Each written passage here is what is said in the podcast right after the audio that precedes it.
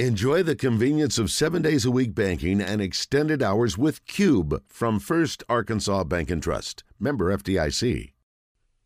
Now, let's go to Arkansas's premier basketball recruiting analyst, Kevin Hoop Scoop McPherson, for all the latest news for anything and everything basketball. Made possible by Fence Brokers. Fence Brokers, going the extra mile.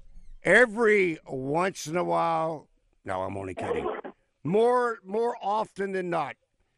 Kevin, you are posting something on Twitter, and more often than not, it's quality news. But I think the news you shared today concerning Trevon Brazile maybe was as good a news as could have been uh, put forth that you have as of late. Yeah, he's back to, to five on five, live scrimmaging, full contact. Um, and, and, you know, university, the men's basketball program really telegraphed it because they had their pro day yesterday where they had, you know, most of the NBA teams, some representation with their scouts or front office in to watch the Razorbacks. They did some five on five, and one of the photos they released was, was Brazile jumping center with Baye Fall. And so as soon as they put that tweet out and I saw the photo, I, I shot a text to my source who who did confirm that Brazile did in fact go through the five on five live scrimmaging. So, um, you know, I want to get that tweet out for anybody that looked at the pictures and weren't sure what they were looking at. That was that was the jump ball for the five on five portion. So, um, Brazile, you know, this was what Musselman said two weeks ago today during the open scrimmage, the, the part of practice where they did scrimmaging in the open portion for media, that was on September 28th, two weeks ago today. And he said after that practice, when asked, I asked him when would Brazile be cleared because he didn't go through scrimmaging for five on five, just drill work. And he told us about two and a half weeks away. Well, we're a little bit under that time frame right now because we're just two weeks since the since that since that practice. So just you know, uh, he's a little bit ahead of schedule based on what Musselman told us. It also opens the possibility, not probability, but at least possibility, that Brazile may be available to go when Arkansas plays its first exhibition game a week from tomorrow. In eight days, uh, they'll Arkansas will host uh, Division Two Texas Tyler, and so that'll be an opportunity to see if does, is Brazile ready to go after the red white game, Musselman indicated he was really more concerned about having him ready for the season opener on November 6th against Alcorn State. So we don't know if he has any plans to play in the exhibition season. But the fact that he's a little bit ahead of schedule, getting back on the court for five on five, leaves open at least the possibility that they consider, you know, playing him maybe. Uh, maybe Musselman weighs in more on that when we get closer to, the, to that first exhibition game. Um, but at, at the same time, uh, I don't think they've rushed him. I think they've been cautious with him, and I think the fact that they let him play means they feel like he's ready. I certainly don't think they're rushing anything. If he's 100%, how beneficial would it be for him to play, say, against Purdue, even if it's five to eight minutes? How, how much? How beneficial would that be? Well, it could be big because Purdue's a no joke. I mean, this is a team that's got top 10 preseason projections. They've been the, the leader of the pack really consistently in the Big Ten the last several years, and they've got a uh, you know we know they've got an All-American potential college basketball player of the year front liner. Now he's a center and he's a seven three guy, but uh, you know you want your best on deck in a game like that, and if he's ready and they feel comfortable with it, I think it helps him. I think it's the kind of game and the kind of matchup that can help him as Arkansas jumps right into league play a week later, or excuse me, in, in regular season play, not league play, regular season play a week later after October 28th uh, against Purdue. So if, if all this is really going to come down to how he's doing, you know, is there any any ill effects after going hard? You know, because you're going to have contact when you're playing five on five. You're going to get your knee's going to contact something uh, on another player. You're to you're to go to the floor sometimes. You know, it's it's a physical game. And so, how does he bounce back uh, dealing with the initial physical plays after being out for almost a year? Because if you remember, he went down with a knee, knee injury early December in the Arkansas's ninth game. It was a non-conference game at home against North Carolina Greensboro. So he hasn't, you know, other than some three-on-three uh, here and there, he really hasn't been in in the full go until now. And so you always keep an eye on that. How does he do in practice? How does he, you know, how does he respond to any contact? Uh, how does he do defensively and reacting? Uh, all those things are going to play into how much we see him, if any, during the exhibition season. But you'd love to see him, if not Texas Tyler, you'd love it if if they feel he's ready and he feels like he can go. You'd love to see that against Purdue. Okay, so it's a little ways off, and you may have talked about this when it was initially announced, but how in the world did Arkansas get Purdue to come to Fayetteville for an exhibition game? Well, more and more schools are moving toward getting some value out of those two exhibition games against something, some kind of a high major team that resembles what they're going to bring on the court in some way. The level, the level of talent, the depth, and guys that may project to the next level. You want a test like that that doesn't count. And so last year, Arkansas went to Texas. Yeah. So Texas got Arkansas to go on the road. This time around, Arkansas is getting Purdue in there. I don't know specifically. Musselman, I think, talked about it a little bit. Uh, you know, they they saw an opportunity there. Obviously, some some networking relationships, you know, leading up to that. Uh, but Arkansas has been on the road for one, and now they get to host one. And uh, I, I think this moving forward is what we'll see as long as Eric Musselman's at Arkansas, trying to make sure one of those exhibition games is against a quality opponent. You know, they played North Texas, I think it was three years ago at home, yeah. which was a Division One opponent. Used to, you'd only play D two. Uh, that, you know, that was really the highest level, and so we've seen an increase each year in what they're trying to do to test themselves. And I think getting Purdue, and it's, it's and then there's no football game that weekend either, guys. It's an off weekend for the football team, so basketball gets everybody's attention. That'll be on SEC Network Plus, by the way. Uh, in addition to what I expect to be, uh, you know, hopefully a packed house at Bud Walton Arena.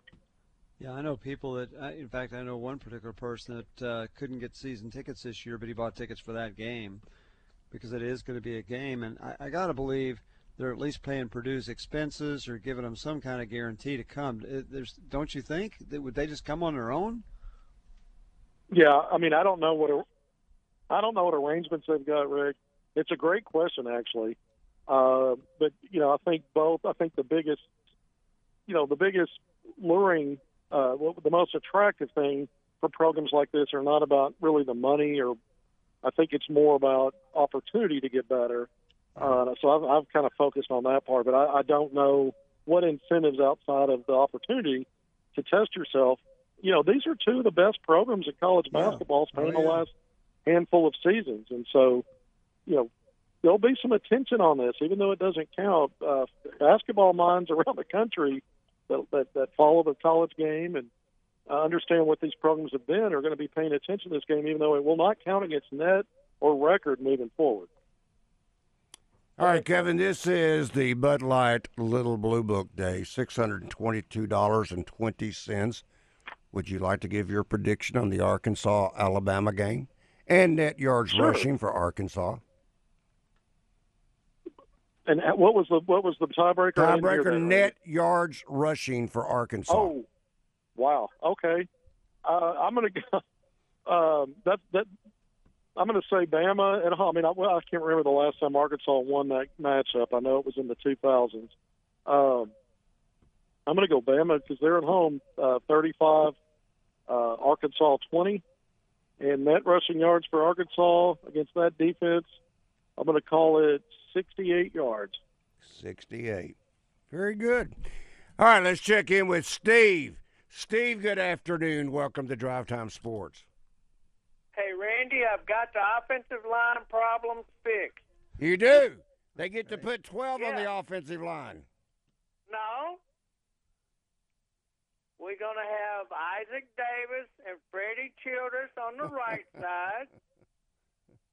We're going to have Ragnow at center. We're going to have Shawn Andrews, Russ Brown, and Grant Garrett and Jason Peters is going to be our tight end. I don't think they're they walking through that door. Left? I don't think they're walking through that door. Darn, darn the luck. Well, you know, I thought I had it fixed. yeah. But uh, I want to try to get into the uh, book again. Let's go, Steve. I'm going to say Alabama 49, Arkansas 17. and I'm going to say 62 yards uh, net rushing. 62 it is. All right, Steve, That's thank you. And let's talk to Mike. Mike, never mind. Mike couldn't hang in there. Um, I was checking my Twitter a few moments ago to see if you had any other further updates, uh, particularly on battles. Khalil Battles. We were asked about him uh, yesterday. Brady, Yes. go ahead. No, I was just asking if you if you had any information on battles, but hold that thought because we are about to take a break. Hang on. All right. That is Kevin McPherson, better known as Hoop Scoop, courtesy of Hogville.net. Thanks again to Chris Walker and the gang out at Fence Brokers. Rick Schaefer, I'm Randy Rainwater. Drive Time Sports will continue.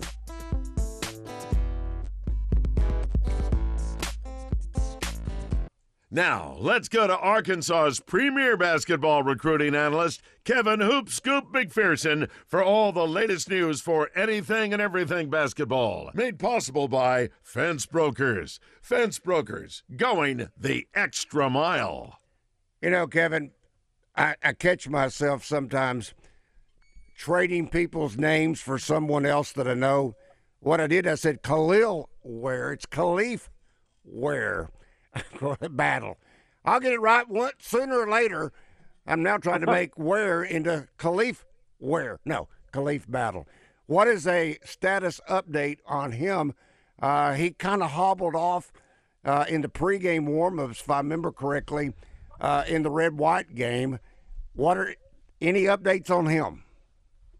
Yeah, you know, I was there and I saw it. I, I was watching him go through, and he looked okay, and then he kind of, you know, checked up a little gimpy there and, and hobbled, and then he took himself off the floor.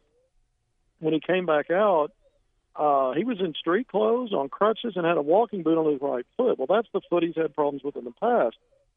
Musselman talked about it after after the red white game and said, "Look, same foot, not exactly the same part of the foot, or not the same exact injury."